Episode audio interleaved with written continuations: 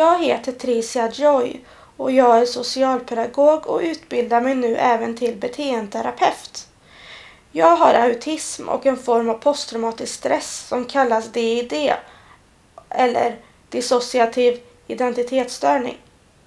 Den här podden är till för att öka kunskapen kring psykologi på ett vardagligt sätt samt för att öka förståelsen och medvetenheten för psykiska funktionsvariationer samt också upplysa om vad psykisk hälsa och ohälsa innebär. Besök gärna min hemsida www.triciajoy.net T-R-I-C-I-A-J-O-Y.net för mer information om mig samt för att prenumerera på min publikation och mitt nyhetsbrev.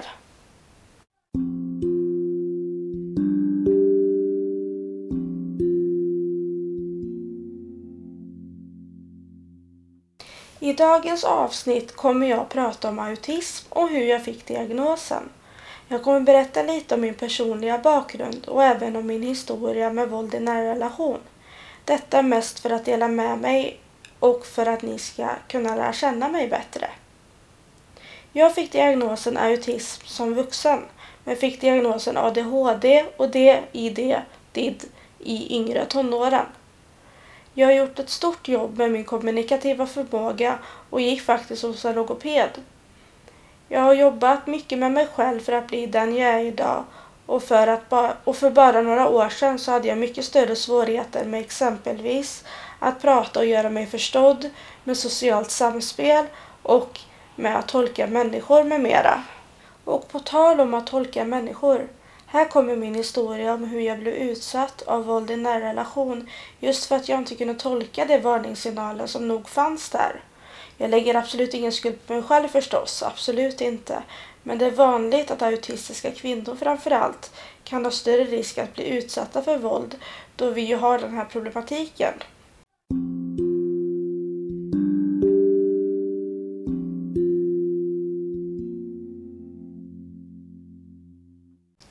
Här kommer min historia med relation till en man som jag hade som var 12 år äldre än mig som jag träffade som 19-åring. Han var då alltså ja, 31, 32, något sånt där. Här sitter jag och ritar i programmet Procreate i min iPad. Ehm, jag sitter och ritar samtidigt som jag tänker en väldans massa saker. Bland annat på eh, hur jag blev den jag är idag. Jag började må dåligt redan när jag var väldigt, väldigt liten. Redan som typ 6-7-åring så la jag mig ner på vägen och ville bli typ påkörd av en bil. Men som tur är så hittade min kusin mig och hon sa till min mamma och mamma blev orolig. Men eh, det började alltså så tidigt. Och det började ju egentligen med att jag var mobbad i skolan ganska mycket. Eh, jag blev även utsatt för övergrepp i skolan. Och eftersom jag blev utsatt för dessa övergrepp så började jag att, ja, med ett självskadebeteende. Jag började att skada mig på massa olika sätt och på grund av det blev jag intagen på ett behandlingshem när jag var 18 år. Så jag hade hållit på att skada mig i typ ja, ja, sen jag var 11 till jag var 18 och sen fick jag hjälp när jag var 18.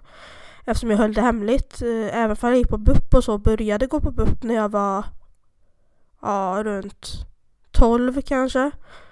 Så även om jag fick liksom att de uppmärksammade jag fick komma till BUP när jag var 12 så blev jag liksom, ja man tog inte man tog liksom inte äh, självskadebeteendet på jättestort allvar förrän jag var 18. Då kom jag till behandlingshem eftersom det hade gått för långt liksom. Och när jag kom ut från det behandlingshemmet och hade fått min egen lägenhet då träffade jag en kille.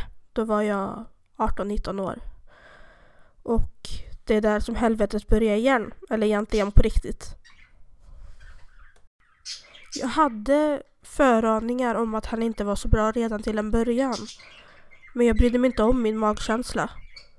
Och efter ett par månader så började han slå mig.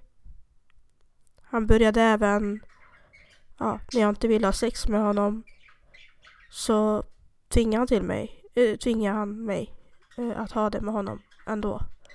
Fast jag inte ville. Och även olika sexuella grejer som jag inte ville. Olika typer av sexuella grejer. Saker jag inte var intresserad av tvingade mig att göra ändå. Jag berättar min historia för att kanske andra i samma situation ska känna sig mindre ensamma och veta att det är tyvärr vanligare än man tror. Att män kan behandla kvinnor så här. Självklart kan eh, killar också råka illa ut men jag är kvinna och jag pratar ur mitt perspektiv. Och det är tyvärr vanligare att kvinnor råkar ut för sånt här. Att det är liksom inte så eh, ovanligt, tyvärr. Jag känner flera stycken, det är inte bara att jag känner mig själv utan jag känner flera stycken andra som råkat ut för liknande saker. Och att jag delar min historia är för att jag vill sprida kunskap, jag vill öka förståelsen, jag vill eh, visa att du inte är ensam om du också har blivit utsatt för saker. Så jag var alltså tillsammans med den här killen och övergreppen blev bara värre och värre. Han satte fast mig i sängen och utnyttjade mig. Han satte fast mig hårt med buntband eh, runt handlederna och för att jag inte skulle springa iväg och det var inte tal om något BDSM. Jag vet ju att det existerar men det var inte så, det var inte alls så. Det här var för att jag inte ville, för att jag ville därifrån. Och han gjorde så för att jag inte skulle kunna ta mig därifrån. Och han slog mig med skärp och med en lång pinne typ. Eller planka eller vad tusan det nu var. Två brutna reben en gång. Men till slut lyckades jag ta mig därifrån. Och då hade han också tröttnat på mig. Då hade han, var han liksom färdig med mig. Då var jag inte värd någonting. Då, då var han liksom klar. Jag var utnyttjad färdigt. Så han lät mig gå efter ett tag. Förlåt att ni har kunnat höra mina fåglar i bakgrunden hela tiden. Jag har en nymfparakit och en undulat. Och de gillar att prata när jag pratar. Detta var min... Eh, min historia.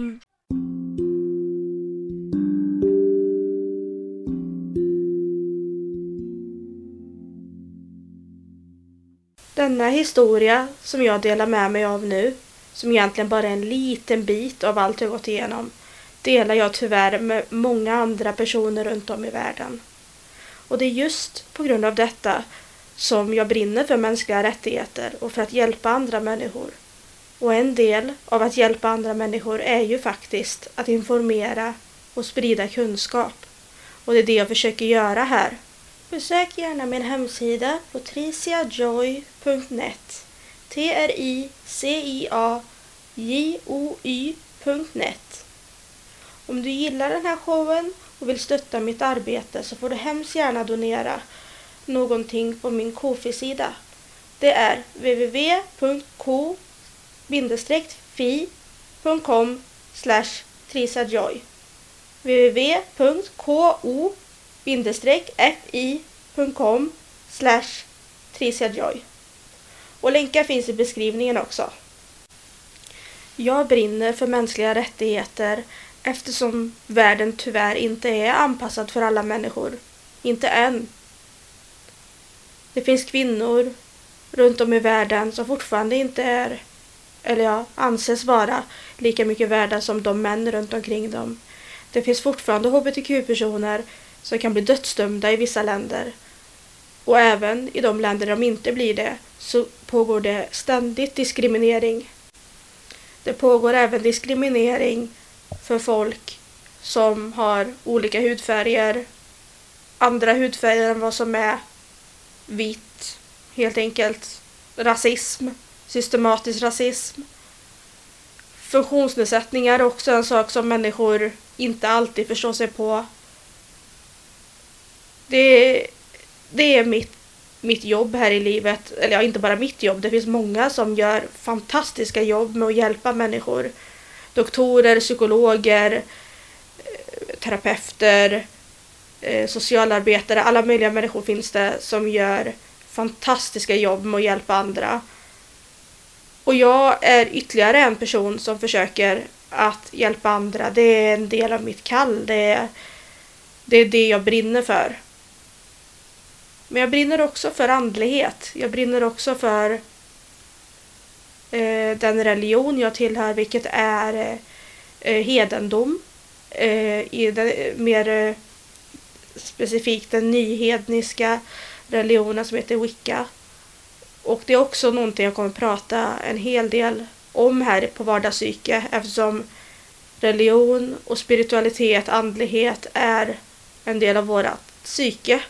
Själen är en stor del av hur vårt psyke fungerar och psyket och själen hänger för mig ihop. Eh, psyke är ju också, kommer ju också från ordet psyche som är ett annat ord för själ. Jag tror det är grekiska men jag är inte helt, helt säker. Det kan ni gärna rätta mig om jag har fel. Men eh, psyche betyder ju helt enkelt si, ja, psyche, jag tror det är så. Det betyder ju själ. Så för mig finns det en själ. Det finns helt klart en själ. Denna historia som jag berättar nu handlar ju om autism och mitt liv med funktionsnedsättning och hur jag blev utnyttjad på grund av att jag hade autism eller att jag har autism och inte alltid eh, kan läsa av folk och det bidrar till att jag råkar ut för saker. Eller har råkat ut för saker. Men med det sagt så vill jag ändå säga att det är inte bara negativt med autism för det. Eh, så som att tolka ansikten till exempel. Faktum är att jag är en väldigt kreativ person. Jag har gjort musikstycket du kan höra i denna podd och jag är även bildkonstnär och grafisk illustratör. Jag tror inte jag hade varit så kreativ om det inte hade varit för min autism faktiskt. För anledningen till att jag började med dessa saker var för att uttrycka mig till omvärlden genom musik och konst. För jag hade inte ett så vanligt sätt att kommunicera på. När jag var liten hade jag svårt att uttrycka mig i eh, tal. Eh, så jag använde musik och konst för att uttrycka mina känslor helt enkelt. Och jag tror att om man hade haft en mer naturlig fallenhet för att bara prata och bli förstådd genom improviserat prat, då hade jag förmodligen aldrig blivit musiker eller konstnär. Så lite av en gåva är det ju faktiskt också att ha autism. För jag tror att det sätt jag valde att uttrycka mig på det som gör mig autistisk, varför jag valde att uttrycka mig på det sättet, det är det som resulterat i att jag också blivit bra på det jag gör. Och att jag är kreativ. För jag tror inte jag hade varit det om jag inte hade haft eh, det behovet av att uttrycka mig på det sättet. För då hade jag ju bara pratat istället och då kanske jag aldrig hade upptäckt musiken eller konsten. Autism är både en välsignelse och en förbannelse på samma gång. Det är dagliga svårigheter med att vara autistisk. Det är eh, det finns mycket problem med att vara autistisk. För har man svårt att tolka människor då är det svårt att se vad deras ja, vad som gör dem farliga om det är farliga människor. Sen är det klart att alla människor inte är farliga men det är svårt att se vad som gör farliga människor farliga om man har autism och inte kan tolka. Så det är en förbannelse på det sättet men en gåva på grund av det jag just förklarade med ja. Men man kan nog egentligen enas om att oavsett hur en person är så är det inte rätt att slå någon. Det är inte rätt att våldta någon. Det är inte rätt att skada någon på något sätt och vi behöver folk som sprider sina historier. Vi behöver folk som ökar kunskapen och medvetenheten. Eh, vi behöver prata och eh, inte sluta ropa om det som drabbar oss om vi är drabbade av trauma. För det är jätteviktigt att prata om saker som det här. Om våld i nära relation, om hur folk med autism ofta har lättare för att råka illa ut än andra och även folk med andra diagnoser är sårbara på ett helt annat sätt än neurotyper.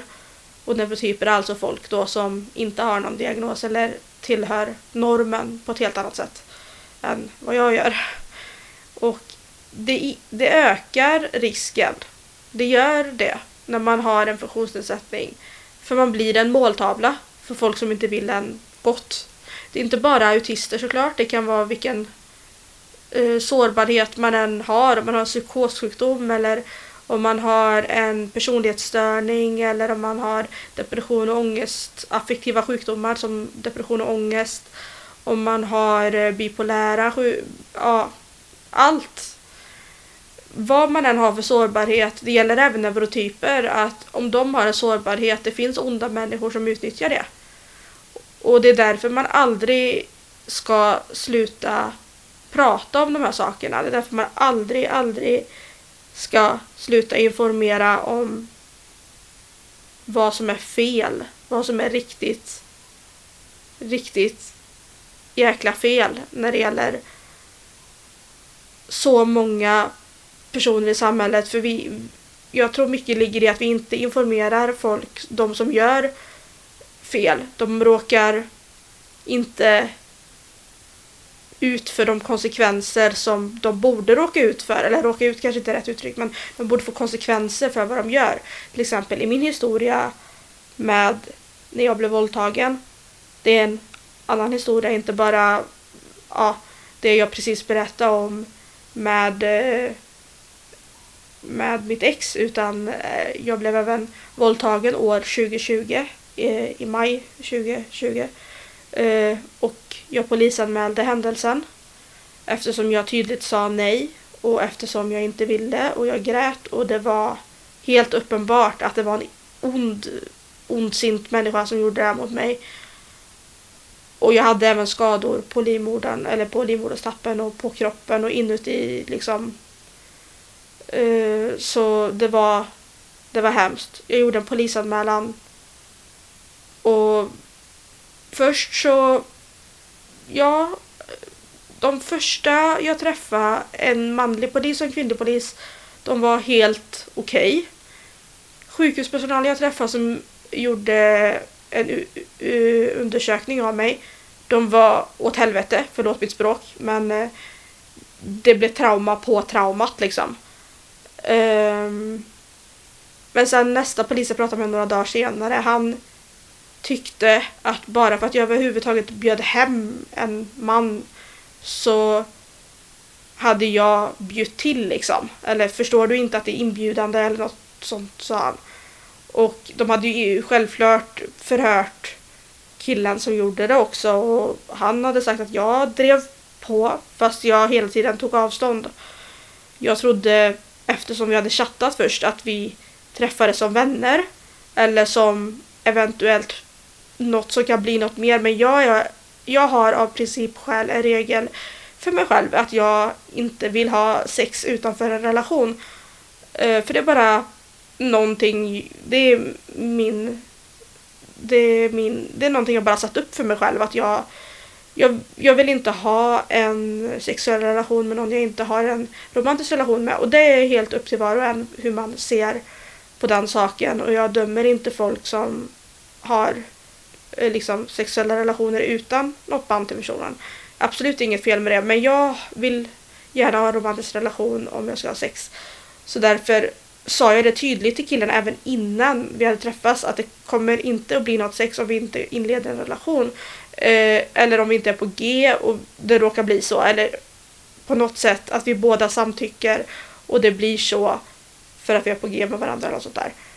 Eller även om vi inte är på G men vi tycker om varandra väldigt mycket ja, hur som helst. Jag var väldigt tydlig med att jag inte har sex utanför relationer och att jag inte vill ha sex just den kvällen i alla fall. Att det kommer inte ske, sa jag till honom. För jag känner inte dig, jag måste känna personen. Och tyvärr, måste jag säga i efterhand, sa jag även att jag har autism och därför inte gillar att vara nära folk innan jag känner dem. Och jag tror tyvärr han tog fördel eller drog nytta av att jag har autism och inte kan tolka och sånt där. För det var nog en nackdel att berätta det snarare än en fördel. Jag trodde det skulle vara en fördel eftersom jag trodde att kanske det skulle bli mer begripligt varför jag gjort det val jag gjort med beröring och intimitet och sådana här saker. Att varför jag vill ha en relation med personen. Och att det är just på grund av att jag har autism och inte gillar att bli berörd av folk jag inte känner. Så jag berättar det för att det liksom skulle vara som en förklaring till det beslutet jag har. Men det användes nog snarare emot mig än för mig. För han var normal till att börja med men sen så hände det bara och det kändes som att han bokstavligen attackerade mig. Och han har mag att säga att jag drev på. Och polisen har mag att säga att jag var inbjudande. Fast jag hade sagt allt det här. Det är därför det är så viktigt för mig att berätta. För det här är inte okej. Okay. Det är inte okej okay att utsätta någon annan för trauma. Det är inte okej okay att inte prata om det. Det skulle inte vara okej för mig om jag bara höll tyst. Jag dömer ingen annan som väljer att inte prata om sina trauman. Det gör man precis som man själv känner är säkrast för en själv. Men jag känner att om det här nu ändå skulle drabba mig, då måste jag göra någonting av det som, så inte allt bara är förgäves liksom. Om min historia kan hjälpa någon annan där ute genom att de känner sig mindre, eh, mindre ensamma, då, då har jag gjort någonting som är bra. Då har jag uppfyllt mitt jobb med den här podden.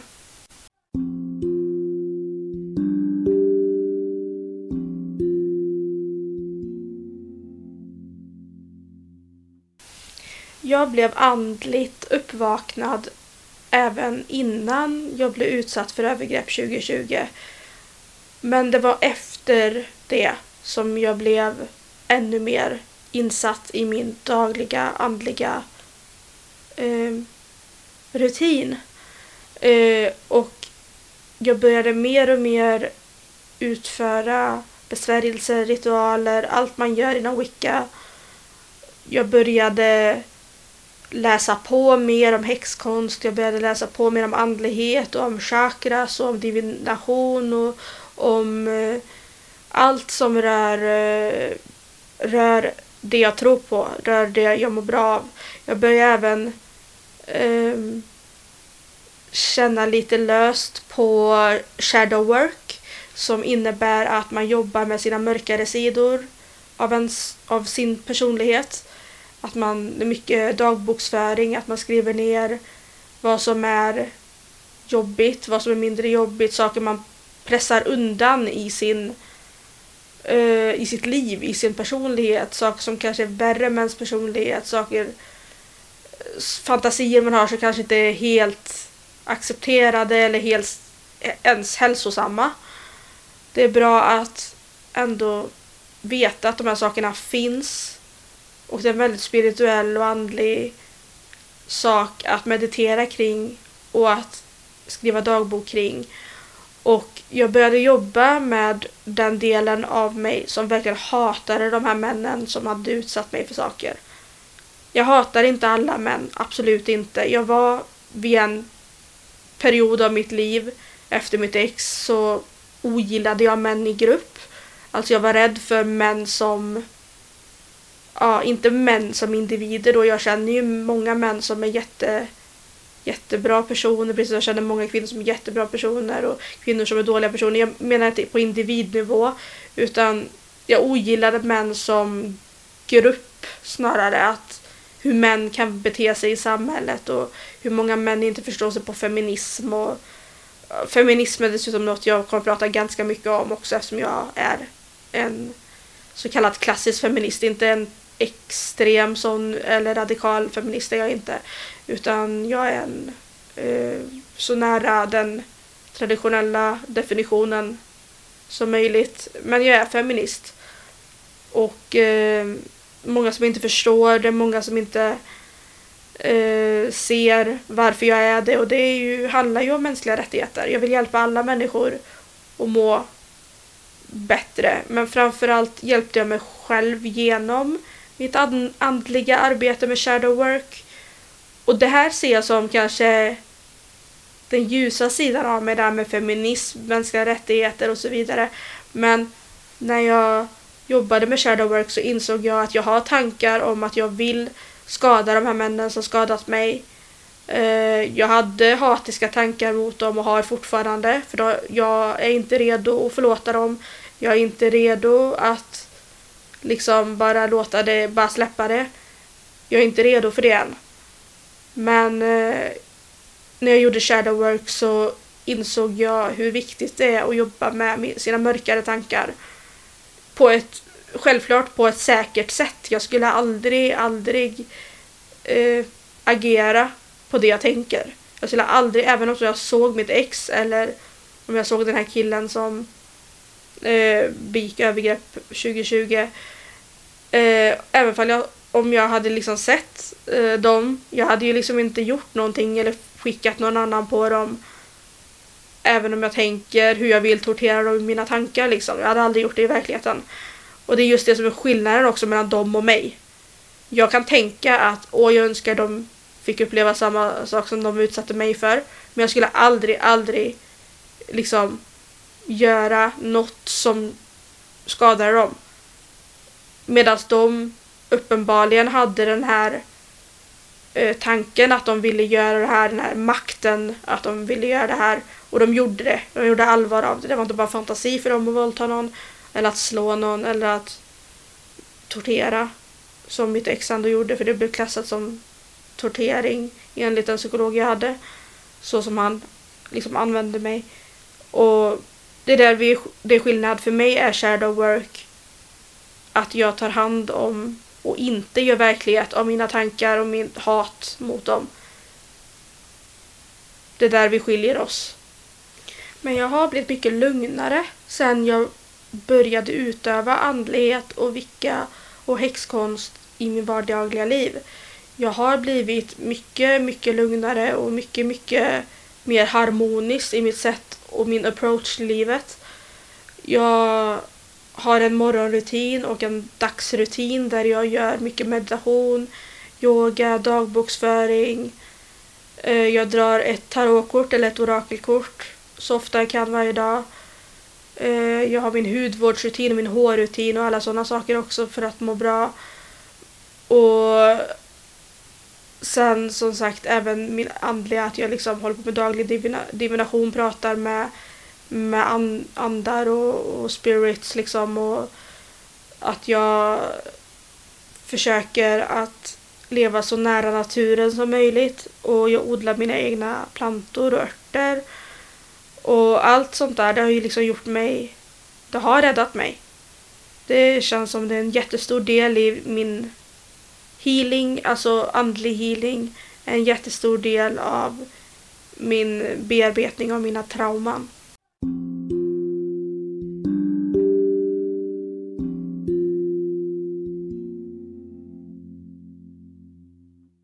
För att avsluta det här avsnittet så vill jag bara läsa upp en dikt jag skrev år, nu ska vi se här, 2012. Så det var länge sedan. Jag var 20 år tror jag. Ja, 20 år var jag. Jag skrev en dikt som heter För att jag inte blev som jag skulle. Jag vill gärna läsa upp den för den är ett väldigt bra sammanfattning på hur jag egentligen ser på mig själv. Och den går alltså så här. För att jag inte blev som jag skulle bli. Den där som inte blev som hon borde.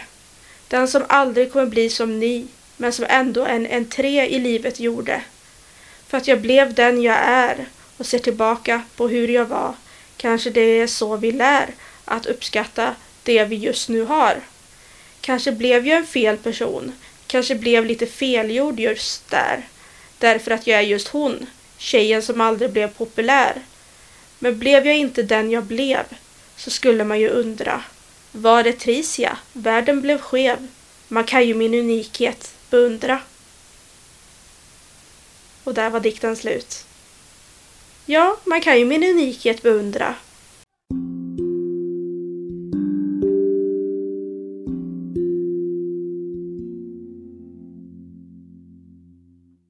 Här är då detta avsnitt slut. Och jag vill gärna uppmuntra er att ge mig en recension på eh, avsnitten. Ni kan spela in röstmeddelanden på Anchors, eh, min landningssida där. Det finns eh, Eh, länk i beskrivningen. Eh, och på min hemsida som jag har delat med mig av, trisajoy.net. Där finns det ett kontaktformulär där man kan dela eh, en recension.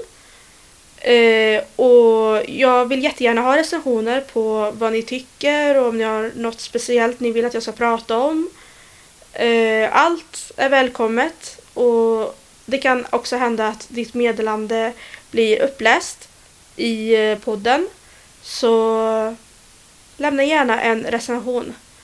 Sen vill jag även säga att jag tar jättegärna emot eh, om någon vill ha en shoutout i, i, eh, i avsnitten, om någon eh, vill samarbeta, om någon vill göra reklam för någonting och det har med det här att göra.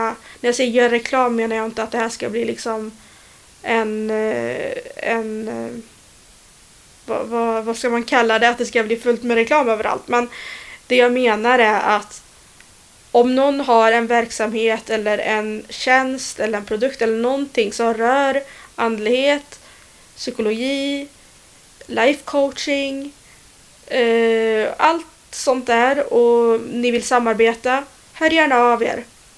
Det finns som sagt ett kontakt, kontaktformulär på min hemsida. Så det tagits tacksamt emot både recensioner och förslag på samarbeten. Tack för att ni lyssnade och detta var allt för denna gång. Vi ses igen